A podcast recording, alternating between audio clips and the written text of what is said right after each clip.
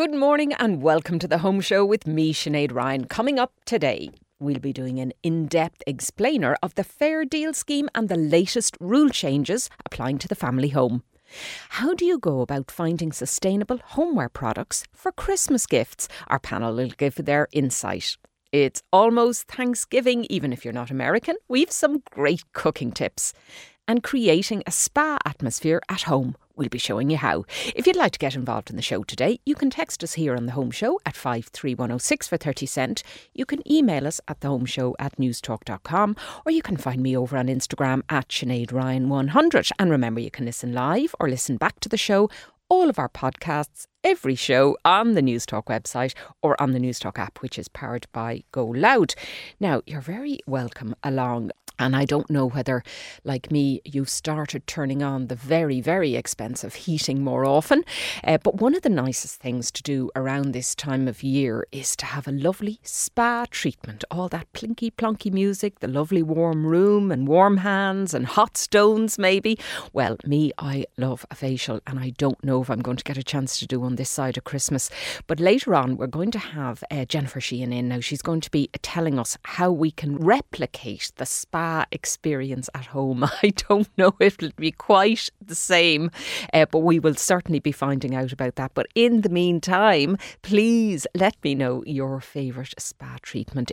Let me know. 53106 uh, and uh, you can email us at the home show at newstalk.com. And for now, you are very welcome along to the show.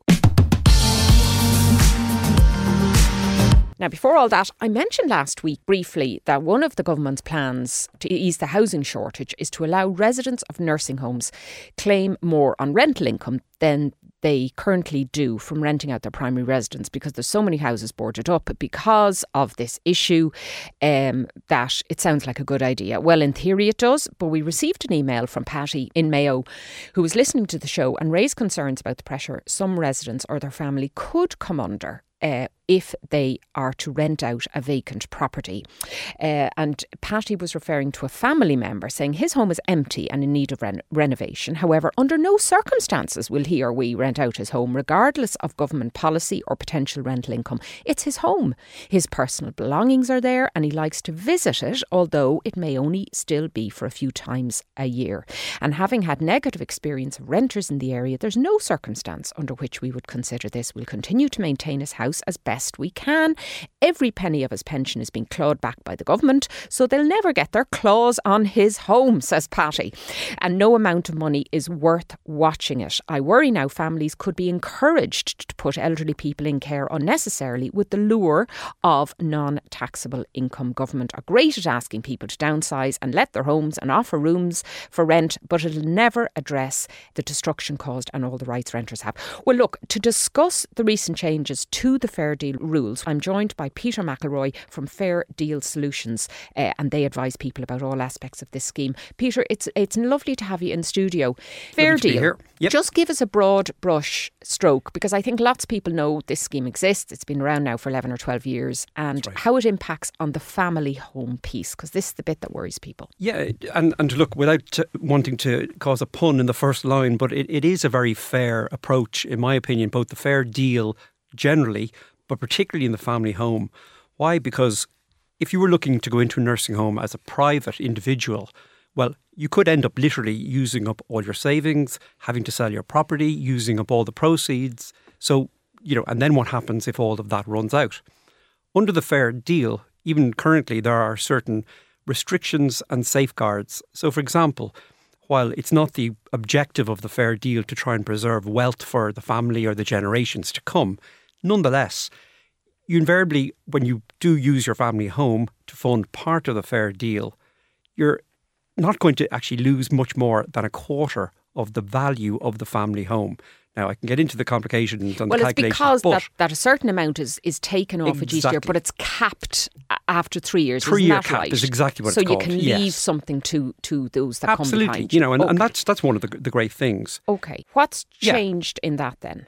So up until now, the issue was that if I was to rent out my family home, then now I have additional income.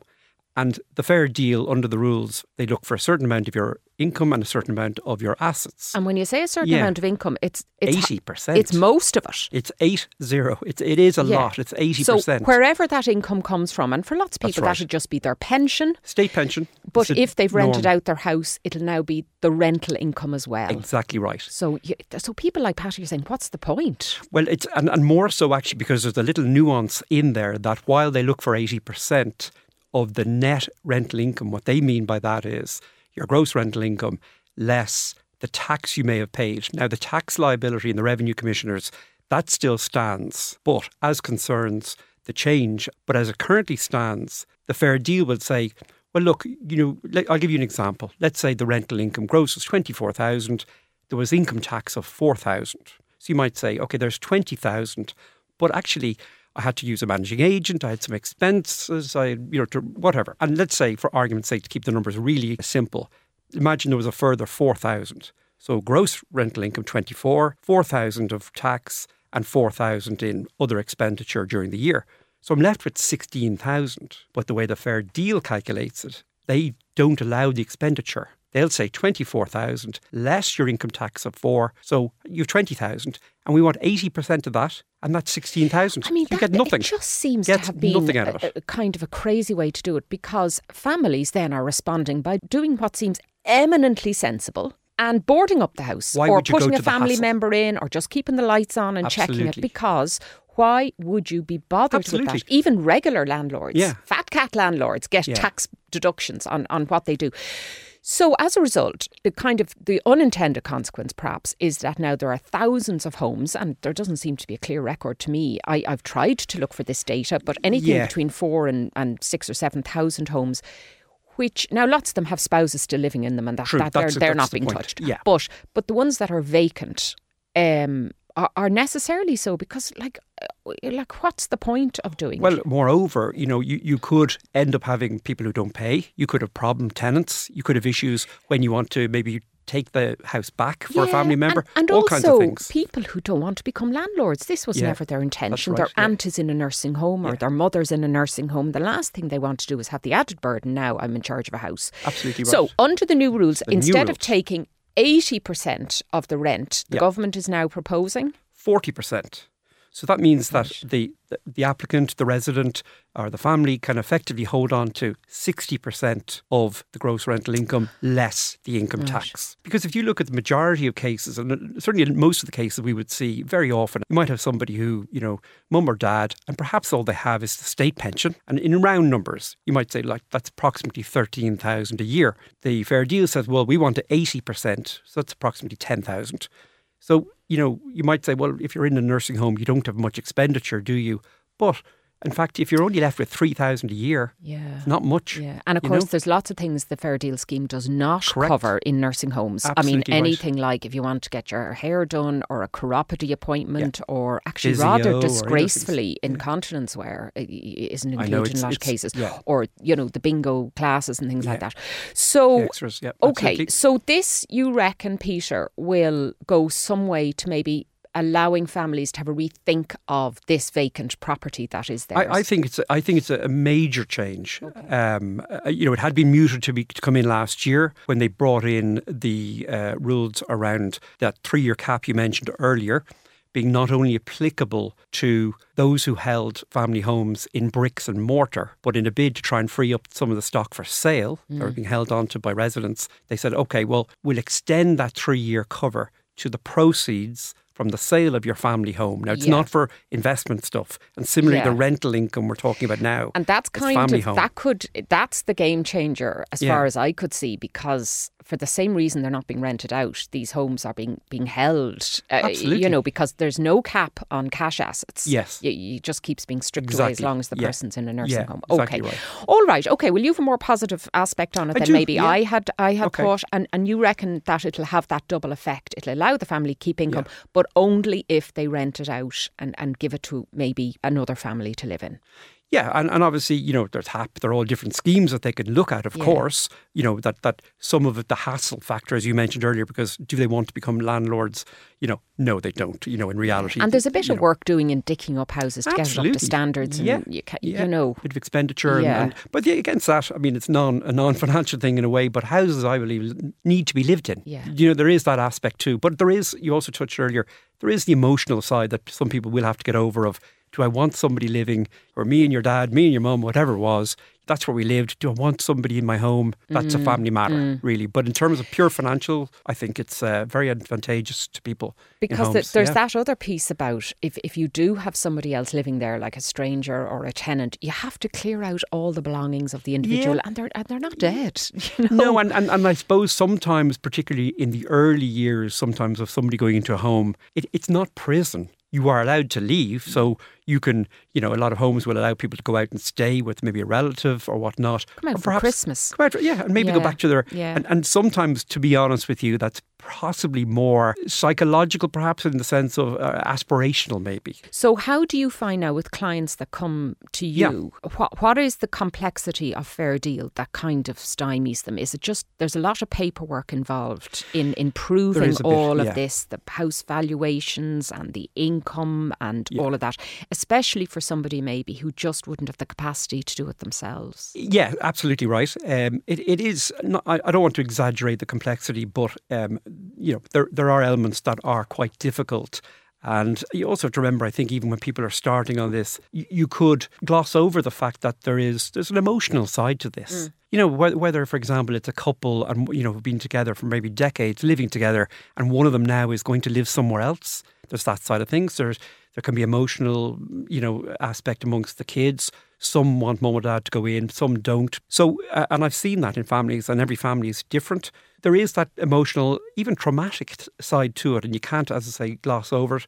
Sometimes you you get a bit of guilt, to be blunt about it. The kids go, "Oh, maybe I could, you know, have mum live with me," or that. But sometimes that's just, with the best will in the world, not feasible. you Yeah, know, and sometimes, and fa- in a lot of cases, family have already gone down that road and they're at the end That's of that very true. Yeah, and uh, Okay. you know, I have my own experience of that. Indeed, Fair yeah. deal, I mean, of itself is probably a fair, as you said, a fair way of doing this because it means anybody can access pretty much any nursing home they want, one that's nearby Yeah. them rather than the cheapest one, the one they can afford, which might be somewhere else. So, right. so in that sense, it's kind of fair.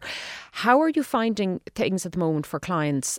Like, are there nursing home available? We've we've heard a lot of them. You know, just because of financial reasons, have begun to close, or that Yes, they don't have extra capacity. Is that having an impact on people finding places under fair deal? It is absolutely, um, and while the you know the the, the numbers are eye watering in terms of you know what the cost. I mean, you're talking about anywhere from fifty or sixty, right up to seventy or eighty thousand euros of after tax income. in the fees. In, in terms of what the char- you know the charges for nursing homes now, and so one could be easily, you know, forgiven for thinking that these homes are must be making out like bandits type thing, but it's an expensive business. Of But it is, of course um, but but certainly, you know, th- there are there are I'd say there are more bottlenecks in terms of demand led in certain areas. Okay. So I see it a lot in South County Dublin, for example. Of course, yeah. yeah. because you just have a higher concentration of people and maybe in the hospital. All right. Absolutely.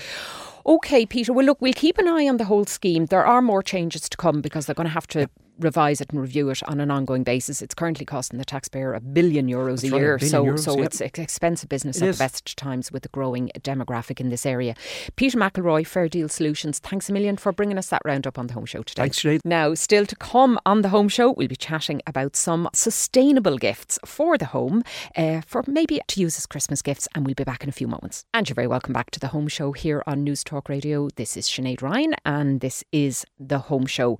Now, before the break, I was chatting to Peter McElroy about the thorny issue of fair deal and the scheme and how it applies to homes and all of that. If you missed that, and I know lots and lots of people were interested in it, well, it will be up on our podcast, which is on the News Talk app, powered by Go Loud, or indeed wherever you get your podcasts from, so you can listen back to that. Now, there is no way of avoiding it anymore. We are in Christmas shopping season, and homeware and gifts is always a great idea. But in the age of sustainability, how do you know where to find a gift that is also kind to the environment? Well, my next two guests may be able to help you on both counts. So, joining me is Paula McGovern from Wizard and Grace Candles and Jessica Brickenden, founder of Irish retailer Taylor and Gray. Uh, ladies, you're both very welcome to the home show this morning morning. Thank Thanks so much, Sinead. So, Paula, uh, let me start with you. Wizard and Grace Candles. What have you had to do to pivot your business to make sure that these are sustainable and you're using Irish made products, I presume you like to use as well, uh, to make sure that when customers come to you to ask about the environmental impact, that you can you can answer them. Sure, Sinead. Well, I suppose I created Wizard and Grace to create a sustainable candle option for people what I was looking for in the market, I couldn't find. So I wanted something fully natural and fully sustainable. And by natural, I mean scented by essential oils only and made with the most sustainable wax, which is rapeseed and coconut wax. So at the moment, there's a lot of um, candles in the market, uh, but a lot of them are soy wax based or and fragrance oils. So I wanted to create something different. So I suppose when I started looking into it a couple of years ago, I realised that there's a huge amount to know in this area, and it, there's a huge amount of research to get the most sustainable options. So it, it does take a lot more energy and time to get the best quality ingredients. But I suppose that's what I've been doing in testing my candles for the last couple of years, particularly in the last year, and to be able to launch a range of four intention candles that I can stand over and say, are made of the highest quality, ethically sourced and sustainable natural ingredients. Yeah, now you mentioned soy there, and of course, paraffin mm. is used eh, in so many candles as well. And not only does it smell a bit funny, but like it's not good because it's this byproduct from the petroleum industry. So, have you just decided I'm just never going to use a- any of that stuff for environmental reasons? Absolutely. Like, it's just not an option for me to use petroleum based products or soy based wax or any fragrance oil. And the reason I actually started with soy wax because it is this, the wax that you see most commonly in the natural based products. And actually, soy itself is creating a huge amount of deforestation problems, social justice problems, and mostly in South America. It's not sustainable um, at all. Mm. And so I looked into the options. So I, I source now rapeseed and coconut wax, both really good renewable biodegradable plant-based waxes, mm. uh, and all sourced from Europe, where it's illegal to grow GMO crops. So I suppose I wanted to make sure I just had the most sustainable option. Now you're based down in Kinsale there, beautiful. I'm sure that gives you a lot of inspiration for the design and the products that you sell. Does it mean that because you have to produce these environmentally friendly, that they're always going to carry a premium price? Well, I suppose what I am doing is I am trying to source all my you know ingredients as locally as possible. So I'm sourcing my essential oils within Ireland, sourcing my packaging and printing um, within Ireland, and also using printers that only use plant-based inks and using green energy. Um, and obviously, I'm just trying to make sure every element of my business, like down to the fact where I wanted to create some nice Christmas boxes um, but I want to use tencel fabric ribbons, not polyester based ribbons okay. and paper so you know, it's it's kind of like if, if you're going to say you're sustainable, then you have to you have really to you have to walk the walk. Element. Yeah. All right, okay. And where can people find your candles, Paula? Uh, my website is wizardandgrace.com, and I'm also in independent retailers throughout Cork and and and Leitrim, where I'm from originally. So right. there's a few different places, but yeah. Good. And what can people expect to pay for some of your candles? And I'm looking here at the uh, some of the range that you have: uh, Bandia, the Goddess candle, fresh and zesty lemongrass and sage. You'd feel like eating it, wouldn't you? Frankincense like and lime. That's the candle I burn when I can't get to a spa. Oh, fantastic! Well, we'll be we'll be talking spas after the next break, so stay tuned for that. Okay, we great. might have to. Okay, so so uh, the price range then. The price range they start at thirty five euro and gift set from sixty five euro. And so, like that, with anything when you're using very high quality ingredients, the rapeseed wax is um, a higher quality of wax, and it's also a slow mm. burning um, and cooler burn. So it actually means that for a 180 ml candle, it's a 45 hour burn. and you know you can trust that what you're burning Right. is, is, is pure, natural, sustainable ingredients. Okay, and of course also smells lovely. All right, uh, Paula, thanks for that. Now we also have Jessica Brickenden. Um, now Taylor and Gray, you you supply lots and lots of different products, everything from throws and vases and cushion covers and all that kind of thing. How difficult do you find it to source fully sustainable goods for your store? I started kind of a few months back. I was looking to source fully sustainable. It isn't easy because you really have to scratch underneath the surface to find out kind of more about the processes, where the products are coming from. I really took my time finding the right supplier. As Paula was saying, I'm trying to buy as much from Ireland and support Irish makers as possible. What are your most popular products then, uh, Jessica? So my most popular products would be I have ceramics coming from Portugal from a gorgeous family there. So that initial piece sold out and I have more coming in, in over the next few weeks. And Irish made Christmas decorations, Christmas stockings that are made from 100% Irish linen. That's sourced in Wexford and made by a gorgeous artist here in Dublin. So. I've had lots of requests for that. And the cushions have been big sellers for me as well. okay, and where can people find out more about uh, what you do? So I am on Instagram and Facebook as taylorandgray.ie and on my website at www.taylorandgray.ie. All right, and people can find all that. Gosh, I like the idea of those uh, of those linen uh, covers there. All right, Jessica, uh, thank you so much. That's Jessica Brickenden from Irish retailer Taylor and Gray, and before that, Paula McGovern from Wizard and Grace Candles. Now, next Thursday marks Thanksgiving, and with more than 10,000 Americans living in Ireland, we want to help you make an impression if you're preparing a Thanksgiving dinner. And it's not that far removed from our own Christmas table, so hopefully everybody will be able to pick up a few tips from my next guest, Emily McCorkle, a Philadelphia native living in Derry and founder of food business Low and Slow. Emily, you're very welcome along to the home show, Hey, thank you for having me. and happy Thanksgiving in advance. thank you. Uh, It's a big deal stateside. What do families normally prepare for Thanksgiving dinner? Oh, that's a very loaded question. I mean, it depends on depends on the region, depends on the the household. Some people, you know, love seeing the variety what different people choose, and other people hold it as a very sacred holiday. If you deviate from that region fare, you know, you're in trouble. So I think for us, I mean, I'm from Philadelphia on the East Coast, and uh, and then we just had it was very similar to a Christmas dinner, but without the Yorkshire puddings. We um, we did a really lovely loose stuffing, almost uh, we call it. I suppose it's more of a dressing because we're not stuffing the turkey, um, but we do turkey. You know, all all the trimmings, all the lovely stuff. But when I went to school in Missouri, they had the sweet potatoes with the or the candied yams with the marshmallow on top. Ooh, that's a bit of carb Yeah. loading there going on, isn't very it? Very sweet. Yeah, very, very sweet for the Thanksgiving table. And then our friends as well. I mean, they had like a jello kind of thing, you know, the jelly with the fruit and the cream and uh, as a mold on the Thanksgiving table. And it was, it, that stuff was too weird for me. I thought, no, send me back to the East Coast.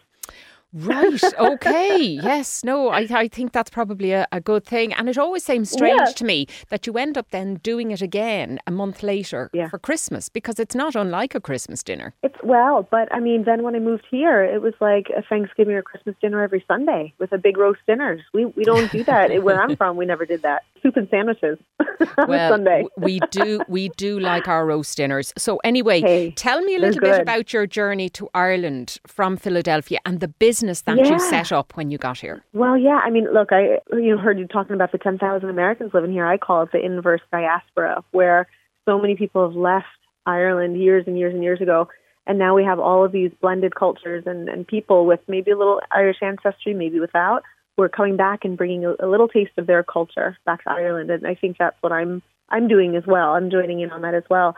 Um, so I came here in 2005. I was a youth worker. I meant to stay for one year, um, do an internship, and then go home. And I just fell in love with the people. And then uh, three years later, fell in love with a man here. So we now have two kids and a dog and a food business. In 2018, we started our food business uh, with our sauces. 2019, we started hot food catering. And then in 2020, during lockdown, we built a food truck. And now that's where we are. Wow. Well, we're delighted to have you. Of course, isn't that often the way? The love gets in the way and you end up there. And yep. of course, it works the other way as well. Many, many Irish people um, setting up home in America. Okay. Well, look, yeah. let's get some food tips mm. off you, Emily. Yeah. Turkey is the main feature, just like Christmas. Yes. What is your advice for the perfect juicy bird? So many people tell me we don't want to do turkey, whether it's Christmas or, you know, because people don't really celebrate Thanksgiving here. So people say turkey is awful, it's dry, it's overcooked, it's terrible. And there's one key trick that will solve everybody's dry turkeys forever, and that's brining your turkey. So whether you have a turkey, a turkey crown, even turkey breast, if it's a small family that you're cooking for, if you brine it. So a brine is a solution of, of salt and seasonings with mixed with water. And the, the science behind it, and I love food science, I think it's super fun. The science behind it is the salt draws all of the moisture out of the turkey, and then when it's completely dehydrated, then it pulls back in all of that salt, all the flavoring, all the seasonings that you put in. So we do orange and herbs and garlic and all of these lovely, lovely things, peppercorns and things, and all of those flavors infuse back into the meat as well as the water. Kind of like how people inject meat. But this is a very natural way of doing it. You're putting it in like what, a large basin or, or a yes. pot? And how yes. long do you leave it in the brine for? I mean, it depends on the size of meat that you're using, but um, no less than two hours, um, and it could be up to 24 hours. Wow. If, you use, if you're doing a giant turkey, which in America, you know, we have giant turkeys for giant families or even for small families. Um, and so anywhere between two two to 24 hours. You can do it overnight, and that's no problem at all. Okay. Um, and then you just want to take the turkey out of the water, pat it dry, and then cook it as you typically would. Okay, good. All right. Brining your turkey. Now, I'm a big fan of the yeah. old bag, sticking it in a bag, one of the sealed bags. Yes. And, yep. uh, but I presume it has the same thing. It's about that moisture element, isn't it? And keeping it, it keeping it all in place. Exactly. But when you brine the turkey, it keeps the, the moisture inside the meat. So it doesn't matter how long the turkey's been sitting. And we've done this. We've smoked our meat as well. And we find people have said to us, three days later when they're still feasting on the leftovers, which that's that's what we do too. They said straight out of the fridge, they cut the turkey and it still is juicy, juicy. and delicious. It hasn't dried out. It's it's Wonderful. it's unbelievable. But I mean, it's the it's the magic of food science. Okay, now the stuffing. Uh, another bit of science. oh. Inside or outside the bird? Oh man, okay, I like it outside. I like the crunchy yeah, texture when it when it yeah, you know, yeah. Because you, you you wanted kind of just that, that that kind of crust on top, don't you? And and have it, Absolutely. you know, and, and you're not running any danger then of anything going wrong with it. Well, that's right. Juices or blood that's or right. all that. Okay, right. That's that dilemma solved. Now the one I have never been able to get a grip on: the dreaded Brussels sprouts. They're not universally loved. How can I make them palatable? so I mean man, growing up, we would have we would have cooked everything in the barbecue. There were so many years, whether it's Christmas or Thanksgiving, that we would just would have grilled our our dinner, whether smoking or grilling. And what I would suggest is get bacon, a red onion, salt and pepper, and trim peel all of your sprouts, cut them in half, slice up your rashers, fry the rashers and onion um, in in an oven-proof pan, and let them crisp up. Take them out of the pan, add the sprouts with your seasoning, roast for 30 minutes, and then take the take your pan out, put your onions and rashers back in, and put them back in for 15 minutes, and they're delicious. And if you want a little bit more flavors in there, you can use a little bit of a chili oil, you can use a little bit of balsamic vinegar, and maybe put some of your favorite cheese through it as well. And it just makes it, rather than being soggy, boiled, Mm. cabbagey smelling Mm. sprouts that nobody Mm. likes, that you have to hide in gravy and seasoning, Well, then that- these become something beautiful in and of themselves. And, and from being a sprout hater, I'm now a sprout lover. They're, okay. they're well, wonderful. That, well, that does sound delicious. All right. Now, finally, what will you be doing on Thursday yourself, Emily? Oh man, we have we have- we have a lot of great American friends here. We joke that we're like dolphins. We have this like sonar radar system where we just attract each other. And you, And you find each other We're loud and yeah. come together on this special day. All right. Yeah. And Yeah. where can people find out more about your business, Low and Slow, Emily? Uh, we have a website. We're on Facebook. We're on Twitter. We're on Instagram. We even have a TikTok. Yeah, our, our website has all of our recipes. You can get all of our Thanksgiving recipes there as well. Brilliant. All right. Well, that is Emily McCorkle of Low and Slow and happy Thanksgiving to you and also to all our American listeners that we have. Emily, it was lovely uh, to talk to you. Uh, now, coming up amidst the dark evenings, it's nice to have a little hygge in the home. We'll be showing you how to incorporate a spa feel into your interiors. And as always, you can get your questions into us or your thoughts or queries into the home show at newstalk.com. Text us here, 53106 for 30 cent, and we'll be back in a few moments. And you're very welcome welcome back to the home show here on News Talk. I'm Sinead Ryan with you till the top of the hour. Now, Jennifer Sheehan, Home of the Year winner, back in studio. Jennifer, you're very welcome back. Spa aficionado. Spa aficionado. and them. you have been doing a nice, you've had a nice treat for yes. us this week. Now, looking at not quite so much your favourite spa. We didn't send you down to Monart or anything like that. uh, we, we do all love a spa treatment and we love it, especially this time of year when it's a little bit chilly and it gets us prepared for Christmas. So instead of sending you out to expensive spas, we've asked you to bring them into the home yes. and try and replicate experiences uh, that maybe we can have. There was a whole moment during the madness of the Celtic Tiger where it seemed everybody had a hot tub in the back garden. Everybody. and I'm sure some of them are still there. I'd yeah. love to know, I'd love somebody to do a survey and find out are they used at all anymore, apart from listeria or salmonella or something? Are they used like regularly? Yeah. By the way, if you have a hot tub, listeners, and you are regularly using it, do let us know and get in touch. You can get inflatable hot tubs if you're yeah. still thinking about it. I, what I will say is they take about 12 hours to heat up. That's a lot. So you need to be a regular user and a planner in a order lot. to get And also at the moment, like the cost of it. Cost now, it's not, it's not really boiling feasible. kettles and pouring it in, is it? Yeah. No. Okay. It's plumbed. It's plumbed. You plug it in, um, and it does heat up the water. But twelve hours of heating water, given the energy we're facing in into. advance to kind of a mad extent. Yeah. Okay, right. I want to jump in a hot tub willy nilly. I don't want to plan twelve hours ahead. I don't know what I'm going to be doing. Indeed, indeed. Okay. Well, you've been having a look at some uh, ways that we can enhance our homes uh, and include our favourite spa treatments. So, what have you found for us? Yeah. So, number one, and saunas, and I I love looking into this topic because I love a spa, and as somebody who had to save for a renovation if the bank had looked at my previous outgoings and seen what I love spending on spas. I definitely had to go for kind of, you know, at home options. Anyway, I love a spa. So saunas is the first thing I looked for. And actually saunas are surprisingly easy to install in your home and they sound completely inefficient and a total waste of money. But if you're somebody who really enjoys a sauna and sitting in a sauna, um, they're actually not that difficult to install. You just plug them in. And in particular, infrared saunas are quite a bit more energy efficient than your regular oh, sauna. What's that now? So, infrared saunas, a, a regular sauna or steam sauna will just heat the air. So you walk into a big room of hot air and you sit there for a while, sweating it out, and out you go, and, and, that's fine. An infrared sauna will emit infrared rays which just heat you up. So it's quite a bit more energy efficient. So when you walk in, right. not to be confused now with microwaves, not to be confused with microwaves, they're, they're they are on a different a different end of the spectrum. The microwaves, okay, and they're safe. Everything in the world emits infrared rays. You emit infrared rays, so they, so they are ultimately right. a safe end of the spectrum to to to sit in. But they're funny because you walk into the sauna and it doesn't feel hot at all. And as you sit there, you kind of slowly warm up yourself, and it only gets to about 60 degrees. So it's something that's worth trying yourself to see if you like it first. So it causes but, you then to kind of sweat and yeah. and heat up. Oh, yeah, so you get all the same benefits.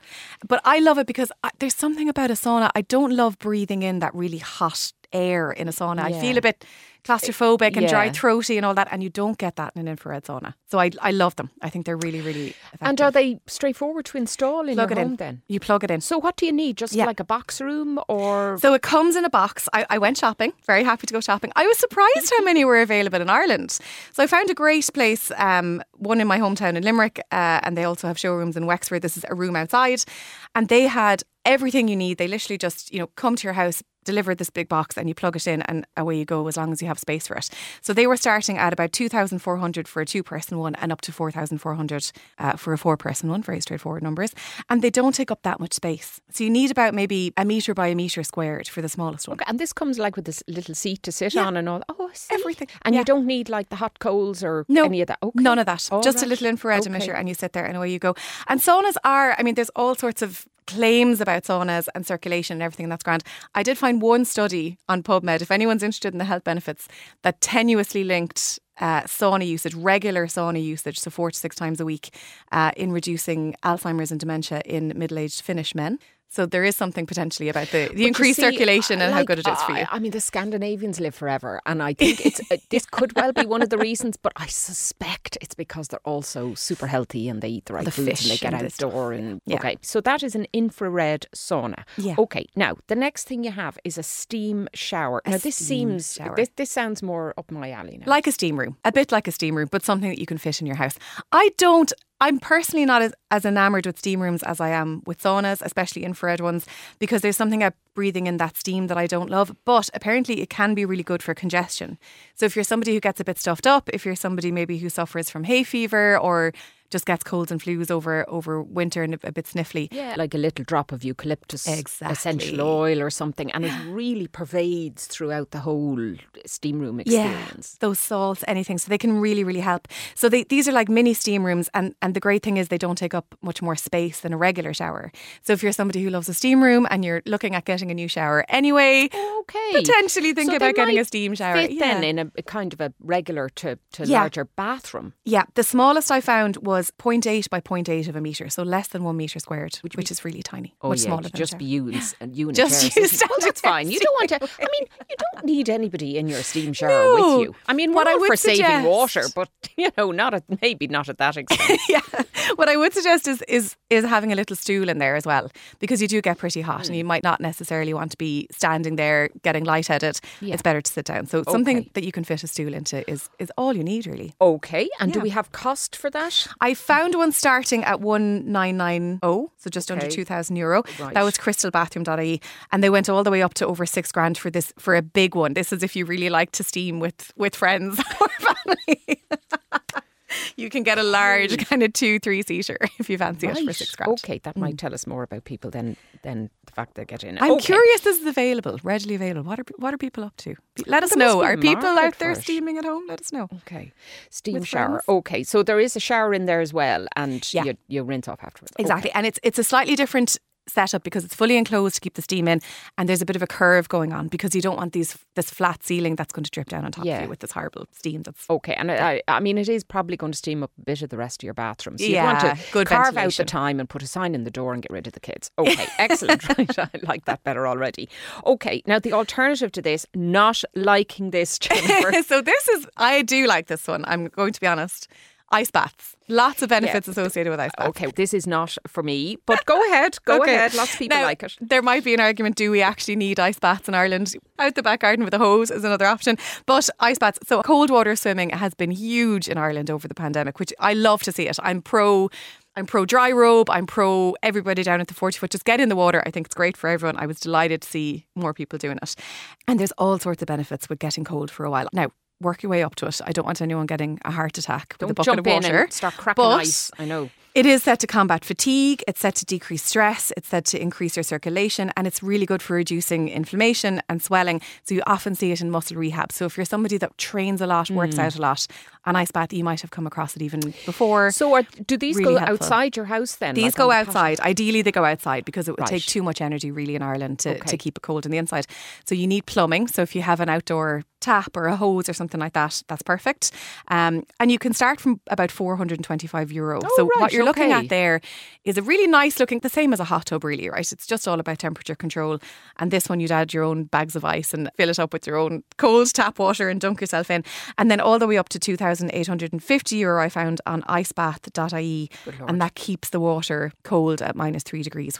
Well, listen, that is uh, some great, great advice there for the spa treatment. Now, for that kind of money, of course, you could probably book in for the You weekend could probably do a- to a spa and get anything you like, and you're going to have it at home the whole time. So I certainly like the hot ones. Not for me the cold option, but there you go. We're all different, and maybe you, maybe you shouldn't be allowed to have one without the other. Now, uh, while we have you here, of course, we are heading towards that time of year inexorably and inevitably, where we are beginning maybe and, and actually joyfully for the first time maybe in a few years for a lot Yeah. of people being able to do a little bit of entertaining, have people in our home.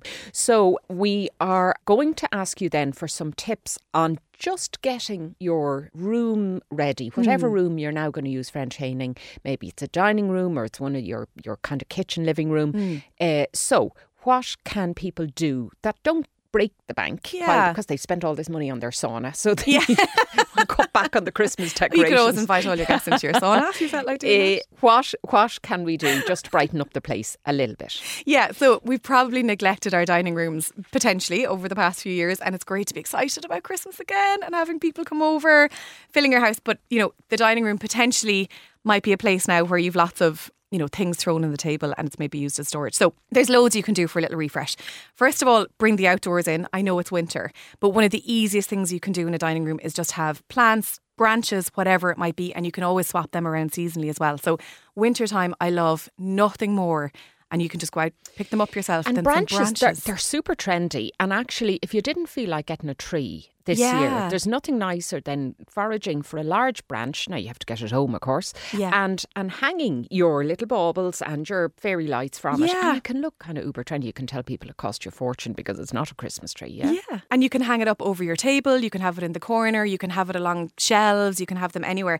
And you're dead right, hang baubles off them. Fairy lights go absolutely wild with the fairy lights. There is no limit to the amount of fairy lights. But all I would say about plants and branches and, and bringing the outdoors in is stick to a theme. So if it's winter and you're going for bare branches, stick with bare branches and, you know, twigs and holly and, and ivy and all that kind of thing. If it's springtime and you want fresh flowers, stick to fresh flowers and have lots of greenery and that kind of thing.